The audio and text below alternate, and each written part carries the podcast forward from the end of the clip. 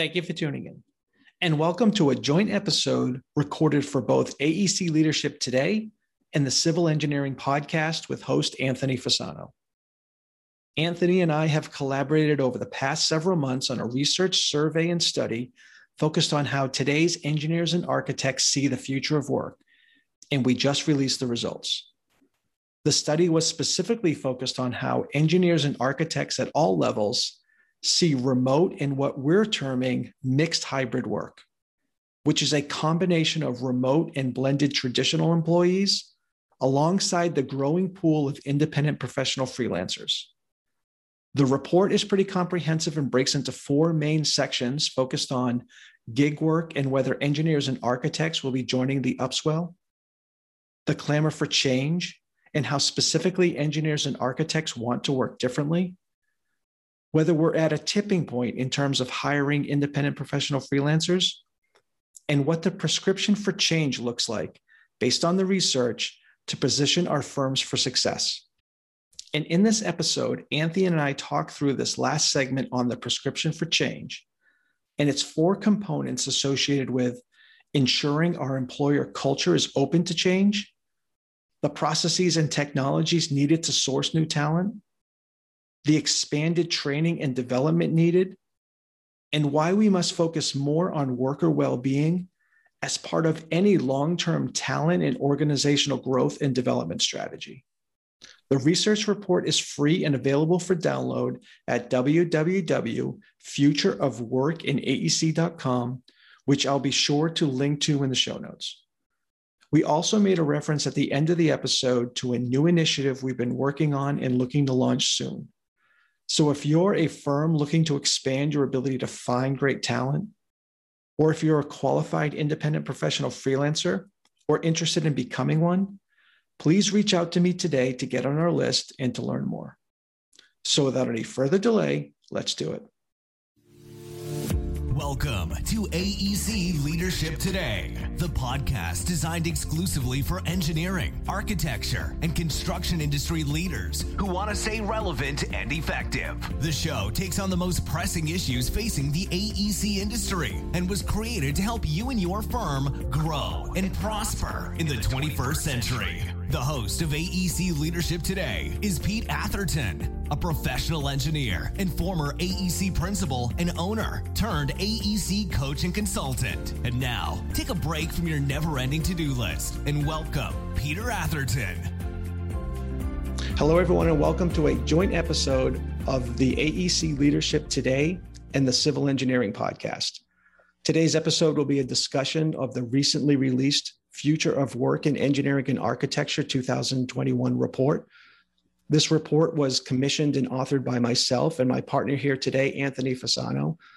The report was done based on a survey of 587 engineers and architects in the United States. The goal was to examine whether individuals see a viable career path in a mixed hybrid work world, which includes both flexible formats for traditional jobs as well as independent careers for both engineers and architects. The study also examines whether employers are prepared to engage independent professionals under these new conditions. There are four different frameworks used throughout this report. And in this episode, we'll be talking about one of them that will highlight the key considerations for transitioning to a hybrid workforce model, really the prescription for some of the changes that are needed for success moving forward. And so, with that as an outline for our topic for today, I want to welcome Anthony to the podcast. Thank you, Pete, and welcome to you too. I'm excited to be part of this joint episode and to talk about this report that's been in the making for several months now after a pretty expansive survey that we designed with a specialty research and data analytics firm toward the tail end of 2020 to really capture how we were both seeing work in the AEC industry changing in real time right before our eyes from different perspectives, which is what we're going to get into here today. Now, before we do that, I think it would make sense for both of us to kind of introduce ourselves, of course, because we, we're going to be in front of each other's audiences. So, Pete, why don't you start? Give us a little bit of a background on your, your career. Sure. Um, well, I'm just a handful of years removed from having lived the day to day pressures and realities of senior principals and firm owners. Um, but I had um, grown up um, professionally in the industry as a consultant and practitioner through all the stages of being a staff engineer, project engineer, project manager, team leader, before becoming a principal and major firm owner, which I was for the for most of the first part of my 24 years of practice. Um, I also had the experience at the beginning of my career for being at a uh, being at a large, well-known engineering firm, Metcalf & Eddy, before transitioning to a much smaller firm at the time. Um, and in that process, over a 15 year period, we grew that firm from 60 people in one office to well over 200 people spread across nine offices in multiple regions. Um, and so I know firsthand, I've seen, I've experienced a lot of these talent challenges related to growth and success. Um, one of the top issues that many firms are continuing um, to face, and even more so today, um, which I see now in my new day to day, which is uh, for the last four to five years, really doing management consulting for AEC firms, focusing mostly in strategic planning um, and growth consulting, as well as leadership and management development. That's great. And my background isn't terribly dissimilar from Peter's in that I practiced as an engineer. I practiced in civil engineering. I did a lot of land development work in New York State in a lot of the kind of areas where farmland was being kind of transitioned into residential developments. Had a, had a lot of opportunity to work on some interesting projects there. But for me, what I realized in my career was that if you want to be successful as an engineer in terms of becoming an executive leader in a company, you really need a combination of skills, not just your technical skills. You need some people interaction skills, some project management skills on top of your technical knowledge and background. And so I developed my skills. I had some success in my firm, and my firm actually asked me if I would conduct internal trainings on helping other professionals develop those skill sets.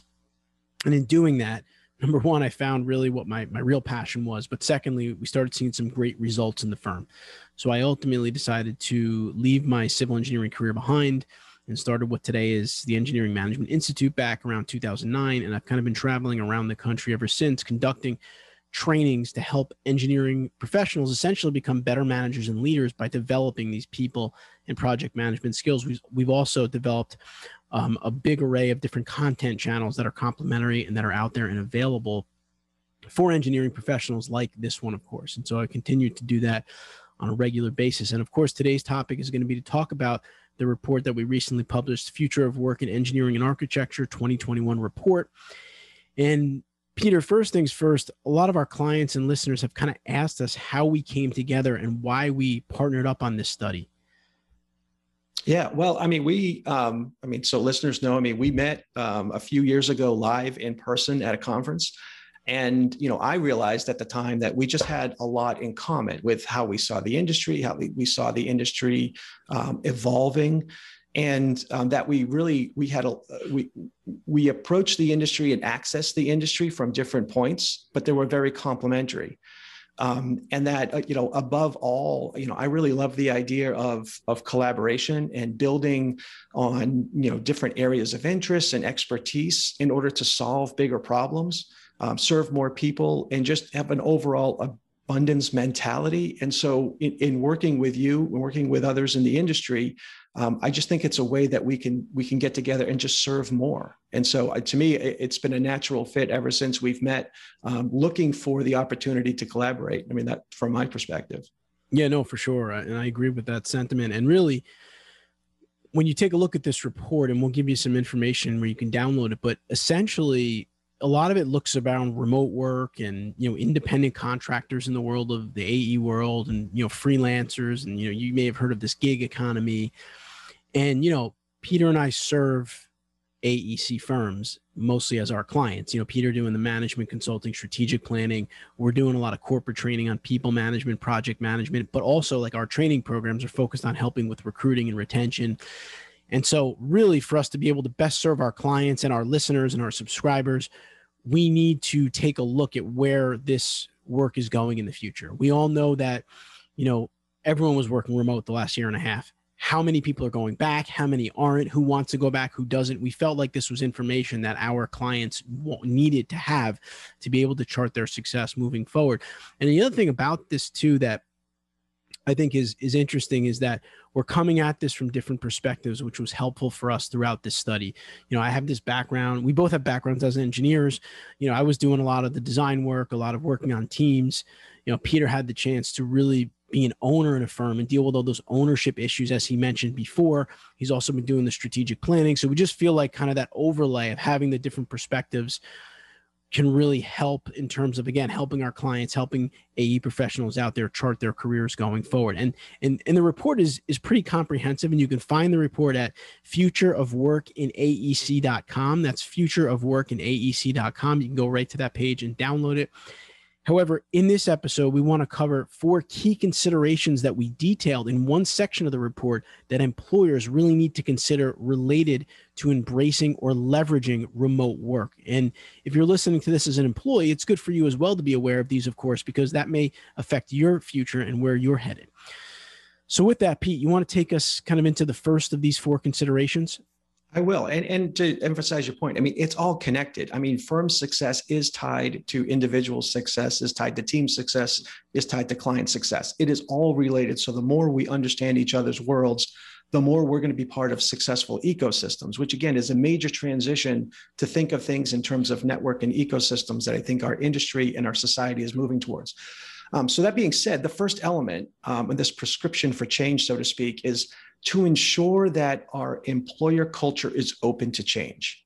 And it seems pretty basic. Um, you know, make sure our employer culture is open to change. You know, first of all, first observation, we've experienced a lot of change, a ton of change, especially over the last year um, with COVID.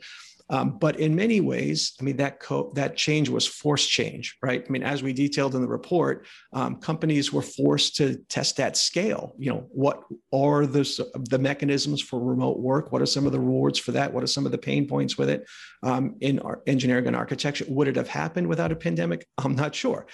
That being said, um, the question moving forward for organizations, uh, leadership teams, and um, teams in general is are we going to revert back kind of revert back to the norm, or are we going to continue to evolve? And I'll say, from my perspective um, in the industry and working with firms now, is I'm not sure you can have a healthy culture, um, and certainly not one poised for success if you're not open to change. So I'll say that you know right at the start, we've got to be able to change. Um, one other kind of big picture point I'll make here because there is so much emphasis today on culture, uh, and rightfully so.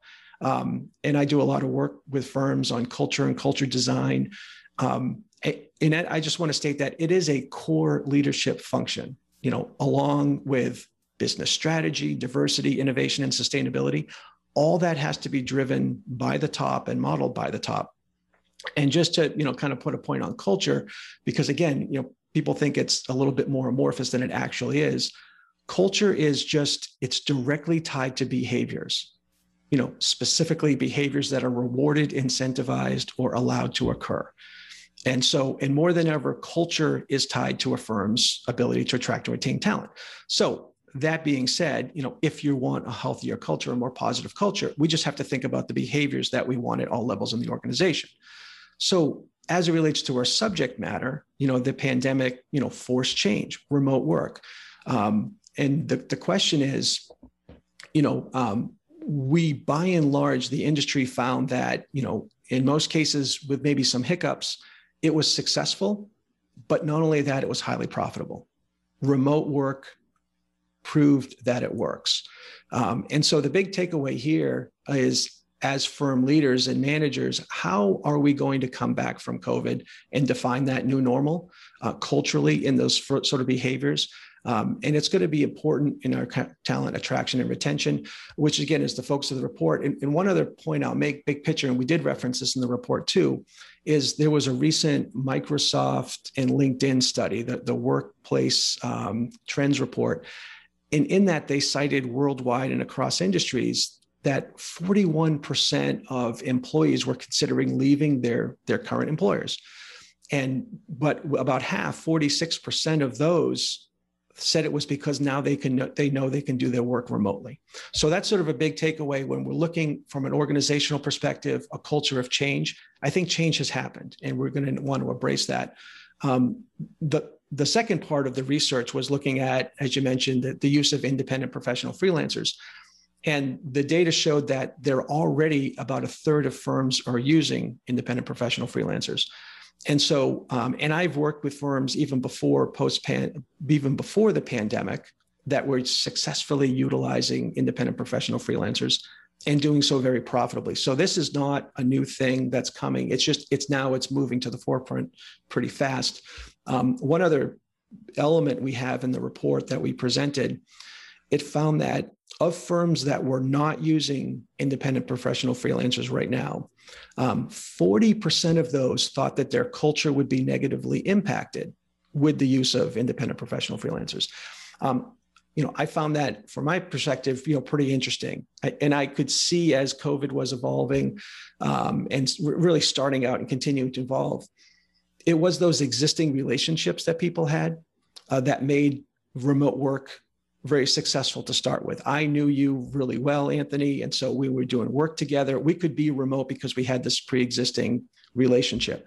And so I could see maybe where it's like, well, if I don't know the people, maybe I, I can't work as well remote with them. So, you know, that being the said, I, the, the case, I, I get that. However, as the pandemic unfolded, there are many firms, many firms that I'm directly connected with that hired during the pandemic. They hired people they never met live. Um, they hired people who were in different regions that they never would have done without the pandemic, but they were able to now hire somebody um, in, in most cases as a traditional employee, but they still didn't meet them and they were living somewhere else. And so they weren't going to commute back into the office at, at any frequent basis anyway, uh, post pandemic, but they were open to that. And so again, I, you know, firms were doing that also pre-pandemic. I mean, there's firms that have set up their business model based on remote workers um, coming in once a month or once a quarter. Um, and so, all that being said, there in the report too, um, again, the kind of the simple idea: you should be open to change culturally we did dive in with some of our questions with what are some of the barriers that firms uh, and leaders see as it relates to hiring independent um, professional freelancers? And so some of those barriers that were identified um, you know why doesn't your firm or what are the, what are their concerns with hiring these independents? Um, there was one you know element that was well we prefer long-term hires. You know 67% of people who don't use professional freelancers said well, we like the long-term hires um, 40% said that they don't want to invest in onboarding or training professional freelancers. Um, and then 35 said they're just unwilling to do that. You know, first, you know, from my perspective, that's not very strategic and that it's going to box firms out of this growing labor pool. And, and it was very clear globally, it's clear across professional services, it's clear within our industry. There's a growing talent pool who wants to be professional freelancers. Um, and one, what's the silver lining in this? Um, a lot of this might have been just because you know, this is the way we were brought up. This is the tradition. This is, but a lot of these barriers, whether it be, you know, we like long-term hires, we don't really want to onboard, we really don't want to use this. They're all mindset driven, and so they can be flipped very easily um, to be great opportunities and advantages for firms. And so that's going to move into our, our second sort of key element of this, which is how do you access this pool if you're so willing, this, this new talent pool. But before I did that, I mean, that was a long summary on, on culture, but it's such a, a such a big topic today. Anything else to share from your perspective with the data, with the firms that you're working with, the people you're working with as it relates to sort of culture and change, which this is all a big part of? Yeah, I think culture is everything today. I mean, you said it, and I don't think that that's you know overstating anything at all. I mean, it's a very important part of what we're doing in with complex projects and, and remote teams or hybrid teams. Like the culture is really important, and we'll talk about that in a few more minutes here. But but I just think that in the world we live in today, to say something like we're not going to look at independent professionals or remote professionals because of culture is just too easy of a path. Like you know, that's just giving up on it way too easy, in my opinion. There's so many opportunities that are available if you can work hard at developing a culture that includes hybrid workers you know re, you know remote workers independent freelancers right? If you can get that model right you're going to be able to be way more adaptable than other aec firms out there which is going to put you in an excellent position. As pete just mentioned before if you can hire someone who doesn't live within an hour of your office because you're going with an independent professional or so letting someone work remotely as a full-time employee whatever the case may be you're putting yourself in a more strategic position than many other firms if you're just willing to put the work in to develop the culture around it. So, you know, I don't have much else to add other than you know passing up on it for something like that i think is you know you're not doing your you're not doing your research you're not doing enough work you know kind of rolling up your sleeves and doing some work around that. Um and i think that's important. And actually that kind of leads us right into the second consideration. You know now that we we, we have a pretty good feel that aec firms are going to have to adapt but what you'll have to figure out is what processes and technologies that you're using are going to have to change to kind of keep up with this new remote workforce model or hybrid model. I mean, of course, everybody made changes because of COVID. Um, you know, companies were already forced to kind of go through these processes and make sure that people could work remotely, and that's a good thing because that means you're ahead of the game in terms of these this consideration specifically. However, you know, you still have to think through it, think through a hybrid model, think through how's it going to work if we have some people in the office, some people not in the office, some people in the northeastern United States, some people on the west coast, right? You're going to really have to continue to think through those things and update your technology, uh, make sure your IT systems are in place for security purposes and other reasons.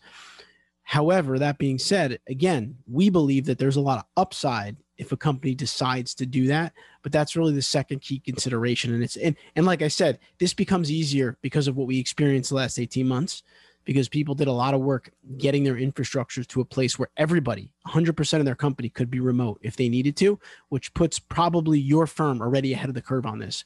Um, but those are my thoughts on that second consideration pete.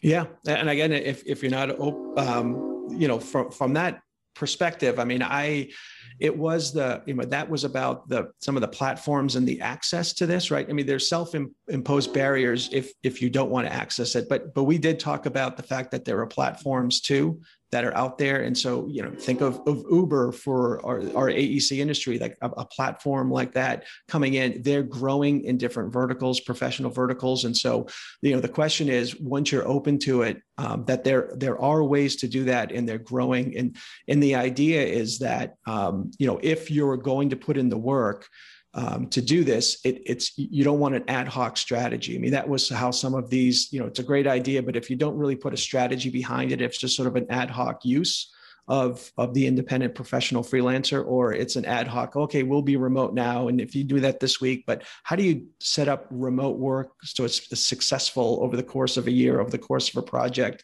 and not ad hoc? How do you use independent professional freelancers not because you're in a pinch, but because you really see this as a marketplace advantage moving forward and we'll talk about some of those advantages but it's really it's creating a talent ecosystem um, and a success structure for remote and or remote and hybrid. Yeah 100% and what we cite in the report is and i'll read it for you right now. Since 2009 the number of platforms for companies to hire highly skilled independent professionals has jumped fourfold from 80 to 330 and 90% of talent leaders surveyed by the Harvard Business Review say these platforms will be core to their ability to compete in the future. So again, this is happening. It's not a question as to whether or not people are hiring more online, hiring independent, you know, freelancers.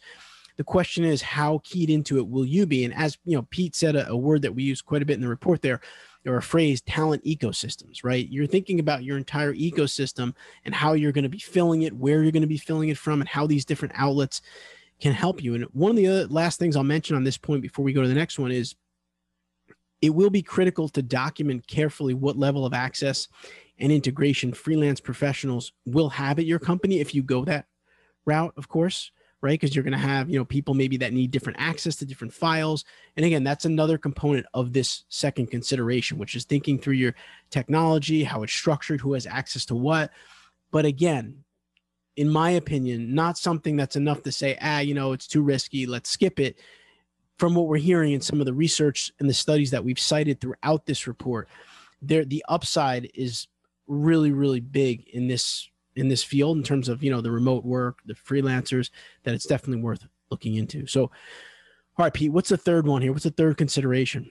Okay, the third one is uh, expand training and development to accommodate and empower these mixed hybrid teams and and so like no matter how you access um, the talent if you can find this talent like how, how are we going to train and develop them and, th- and this is going to tie into into into the, some of the tools in the onboarding um, that you mentioned but you know one one note i mean just again big picture. I mean the the how we succeeded with teams pre-covid um, is going to be very different than how we succeeded with teams during and certainly how we'll succeed with teams post because the fully traditional mostly collated on-site uh, co-located on-site team is just not going to be commonplace. It, it's going to be more common um, to to have and to do something different. And so you know and you mentioned about this you know um, and we've talked about this quite a bit. You know leadership development and project management programs their training they they have needed a major overhaul for for a long time. With remote work um, they that was really uh, uh, um, brought more into the forefront with we need to invest in overall we talked about this in the report better uh, overall management better communication better people skills which i know that's been a, a source of, of, people coming to you over the course of the last year really that the people skills training which is essential anyway but even more so now um, but these are investments that um, have desperately been desired um, by both leaders and managers that are now being funded. And you know, this kind of the one of the, and we talked about this early in the pandemic when we started talking about things. It's sort of like the major aha, like as it relates to training and development in some of these programs, that you know what the technology, the training development, the processes and systems, and the mindset that is going to make us effective with uh, traditional employees, but with with a remote or a remote, you know, hybrid workforce, are the same technologies, training processes, and systems and mindsets that will allow us to succeed with professional, independent freelancers. And so, you know, whether we're going to choose to utilize professional freelancers on a large scale, small scale, or just sort of ease into them over time. Um, that we need to redesign our work and our workflow systems anyway you know and that's ongoing with many firms to you know allow more time for actual work um, provide you know not only better training and development but to do that faster and to allow firms to scale better. And so all of that stuff is happening. And so when we think about expanding training and development again this is a win-win. Things that we should be doing anyway right now because we have blended traditional workforce in many cases but that opens the door and now creates that platform for you to also say not only do we have um, a blended traditional workforce we have a mixed hybrid workforce. And so i think all of those considerations are, are looped in together. And so from a strategy perspective it's a two for one. It's a win-win. Yeah 100% and you're right we've been getting um, uh, just a lot of requests for people skills and pm training here at emi and what i could say kind of to what Peter's said there in the last few minutes is we can conduct a people skills training or a project management training for 20 of your professionals in 20 different geographic locations just as successfully if all 20 of them were in the same room with us with our instructors.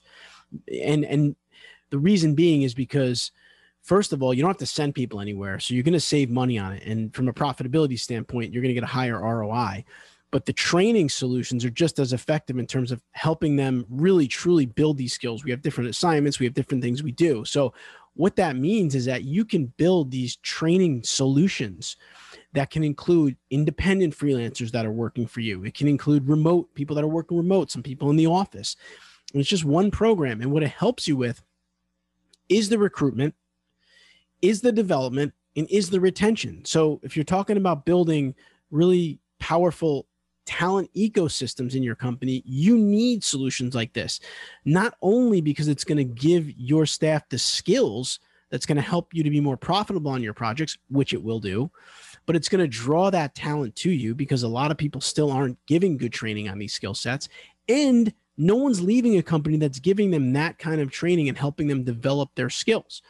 And so, you know, it's really kind of a no-brainer. And I think what where a lot of companies get kind of fooled in this area or they don't think about it is they they just look at the training costs divided by the number of person and they put like a training cost on it. What we explain to them at emi is you're actually there's three investments you're making here. You're investing in your recruiting pipeline because you're able to use these training programs to show people that you really invest and care about your staff. You're investing in your development of these professionals, which is, oh, by the way, going to affect the people that they're leading as well. And lastly, you're, infect, you're investing in your ability to retain people, which also saves you a tremendous amount of money. Every time someone leaves the company, you know, you know this, Pete, from your work as an owner, what it costs in terms of onboarding someone, training someone, hiring someone is the costs are huge. So you really have to think about when you think about the future of work in the AEC industry, you have to think about expanding your training and development to accommodate these hybrid teams. And it's not hard to do, and it's actually less expensive to do than traditional training and more effective. So that's something that I think is really exciting. Yeah. And just to put a fine point on that, I mean, it's a strategic investment. I mean, it's not the cost it used to be, right? I, I mean, just that mindset. Again, it's a barrier. It's a strategic investment for all of those levels that you spoke of and, and, i see it you know from a strategic planning perspective that is one of the top identified priorities of training and development. The, the, the key and it's one of the top request by by uh, employees across the industry. That's the number one thing they want. The number one need for many firms is to attract top talent. And so it's all connected. The, the, the, the issue will be are we as a firm and as a leadership team as a management team are we going to execute on that and are we going to invest and are we going to strategically invest in the right training at the right time um, not to check the box and not just scope schedule and budget that's absolutely important but some other elements too particularly as it relates to people skills today and so that that's um, right right in line with where the industry is. But to your point, not everyone's executing on it. Yeah, 100%. I agree 100%. All right. So, lastly, but certainly by no means least, the fourth consideration is employee well being. This is a key factor in determining an organization's long term effectiveness. Many studies show a direct link between productivity levels and the general health and well being of their workforce. And in our report, in fact, our survey that we conducted shows stress is a significant issue for engineers and architects. In fact, 43% of men said that work stress is affecting my physical and or mental health and 53% of women said the same. So while mental health may be a personal issue, it is without question a business risk for employers, particularly based on the rates that I just described. And for employers hoping to hire and retain women in STEM roles, it's particularly troubling. And so we really need to think about that as we think about the future of work. And, you know, the successful use of independent professionals can potentially take some of the burden off of current employees and kind of help to limit burnout and overwork and the disengagement that comes along with those characteristics. And so we feel that this is a really, really important one. And obviously, Pete's had some experiences with this as well with burnout. He has a book on it on the topic and experienced it himself. And so, Pete, maybe you want to share a few words on this one. Yeah, I, I mean, and I will say, you know, it's, I mean, um, you know, one thing that's interesting doing um, a lot of the strategic planning work and the leadership and management development, there's a lot of one-on-one uh, reviewing, you know, talking with leaders, um, talking with employees, talking with managers about the, the, the development that they're looking for. Um, and by and large, across the industry, um, it's not only practitioners who are feeling overwhelmed um, and, and, and maybe burning out. And a lot of times at the at the practitioner level, um, they, they might be burning out not, not because of work overload but because they're just so frustrated that they're not getting the work or they're not getting taught you know and trained and developed but that's a, a kind of a different sidebar. But for that that burden is falling on senior managers and leaders. And i will say i mean one word to describe so many of of the leaders and the principals in the industry is they're tired I mean, it has been, and if we think back to even the Great Recession, I mean, there was a little bit of a bubble before the Great Recession where it was starting hard to find employees, 2006, 2007. And then certainly the Great Recession, what, what was what was hard, right? And then that we were really, even as the economy was coming back, we were slow to hire. So it was hard on people who had been in the industry a while. Um, and then we ran into the 2018, 2019, sort of like when we started talking about the war on talent being harder to find um, talent, um, but the work was starting to boom a little bit. And then we had COVID, obviously very stressful for talent, um, particularly senior talent too. I mean, because the, the burden falls right, but on everybody. But you know, there is this sometimes you know we forget about the leaders too, right? And they're the ones that you know are shepherding the firms and um, principals of that matter too. And then now we have this, you know, what's on the brink of what people are calling the Roaring Twenties and this war for talent has hit a new sort of fever pitch and so and not only is the talent pool getting tighter it's permanently changed. And so, if we are going to go back um, to the way things kind of were, we're probably going to add to the worker stress and strain, and it's not going to be worker well-being. They might move, you know, as some of the Microsoft study and, and LinkedIn study suggested. And so, we have to really be dialed into dialed into the employees from that and have a heightened sense. I mean that to your to your point there has been a lot of work um, over the course of the last year in particular on on burnout prevention strategies because i think you know leaders are coming to the conclusion that it is a business risk because the people who are most inclined to burn out are our highest achieving, most dedicated employees. Mm. It's not going to be your middlers. I and you know I'm not judging, but it, you know our highest performers, which a lot are you know the high high potentials. You know as a lead project engineer or lead project architect, project manager. Those are the ones that are susceptible. So that that is the business risk. Um, and so, as you mentioned that, and we forecast in the report and, and highlighted in the report based on the studies that we've done and the direct feedback the the use of this new source of talent, the independent professional freelancer, would take the burden off existing employees, but also provide a little bit more control and agency, which is something that most of employees that responded to the survey they wanted more control over the, the type of work they did, how they worked, um, the types of projects that they worked on. So they wanted that, and you know, there's the marketplace benefits of the independent professional freelancers in that you might be able to take on and compete for more work than you otherwise could because you can contract with this talent right? Um, it's like a like a, a, a much more dynamic version of a specialty subconsultant in some ways. Um, and there's the whole you know the business benefits which you know we dive into in other parts of the report but i'll just mention here is that you know as it relates to the agent uh, agile resilient dynamic and recession proof um, firm with the use of professional freelancers you're able to staff up really quick when you need to, and you're able to, to reduce your staff um, or your, your workforce um, without having to lay people off, without having to deal with plummeting profits as you sort of hold on for the next project or, or, take on project that you're really not a good fit for because you need to keep people busy. And then that has the negative effect on culture and profitability and all that stuff. So, but all that being said is, um, you know, to this point, considering worker well-being is an important part of our strategy from a from a firm development perspective because more and more talent has options. Your competitors want them. Um, adjacent sectors of the consulting world, world, whether they be for a municipality or with the private sector, um, industrials, they want them. There are major Fortune 100, Fortune 500 companies who want engineering mindset talent in their business venture and they're willing to pay a lot of money. So, as an industry, we really need to focus on worker well being in order to be successful. Again, just today, accessing the professional freelancer market, but just being viable as an industry with all the other people who are coming after our talent.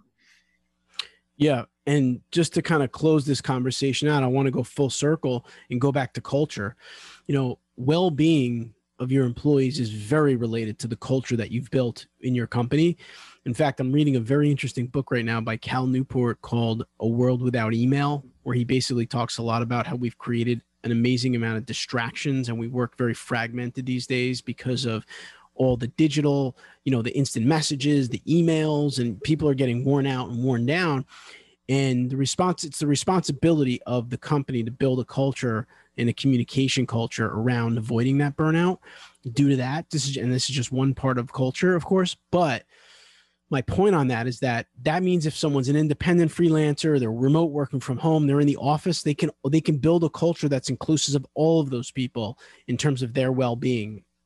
And that's something that every company needs to focus on if they're going to make it. Uh, otherwise you're just going to have people burning out. And like peter said it's going to be the high potential engineering professionals that burn out not the you know not like you know the newer professionals the recent graduates or someone who's not performing. It's going to be the people that a lot of your business is hinging on. And that's why you need to take the time and take the effort to do that. And so you know really that culture maybe is that building block that you're going to end up building everything around in terms of these considerations that we've gone through today. So with that, I want to let you know again that you can download a copy of this research report at futureofworkinaec.com. That's futureofworkinaec.com. And of course, what we went through today was four key considerations, which is just one section of the report that employers should kind of be aware of in terms of the future of remote work. The first one was to ensure your employer culture is open to change. Second one, examine what processes and technologies will need to change or adapt to meet the future of talent sourcing. The third one, expand training and development to accommodate and empower hybrid teams and distributed workforces.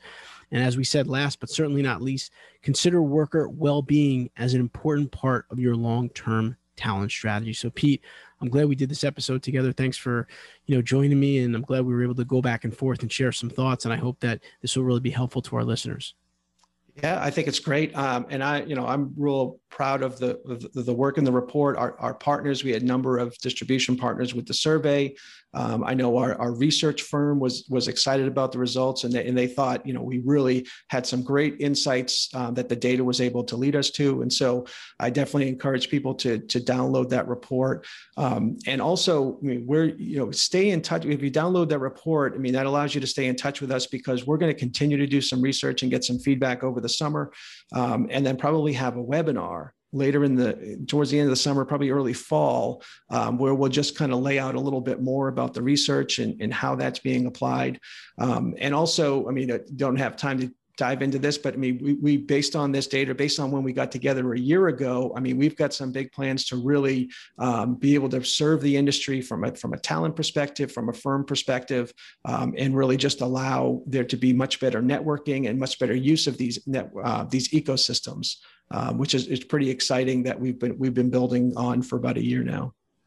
Yeah, for sure. So make sure you go to futureofworkinaec.com grab the report that'll also put you on an email list and you'll get future notifications about anything we do related to this topic specifically. Like peter said we're working on a webinar that we're going to be putting out in a couple of months where not only will you be able to see some more of the research and data but you'll be able to ask questions engage with us and other like-minded individuals interested in this topic in the aec world.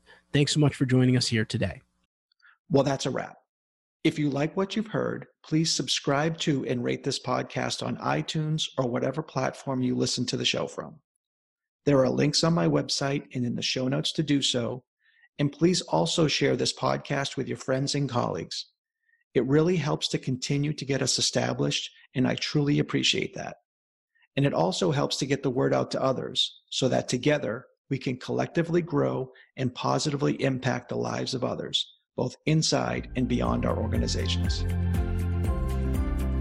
Thanks for joining us on today's episode of AEC Leadership Today. If you want to stay relevant and effective and take your growth and prosperity to new levels, it's time to take action. To learn more about how Pete can help take you and your firm to the next level, visit www.actionsprove.com. That's www.actionsprove.com. See you next time on the AEC Leadership Today podcast.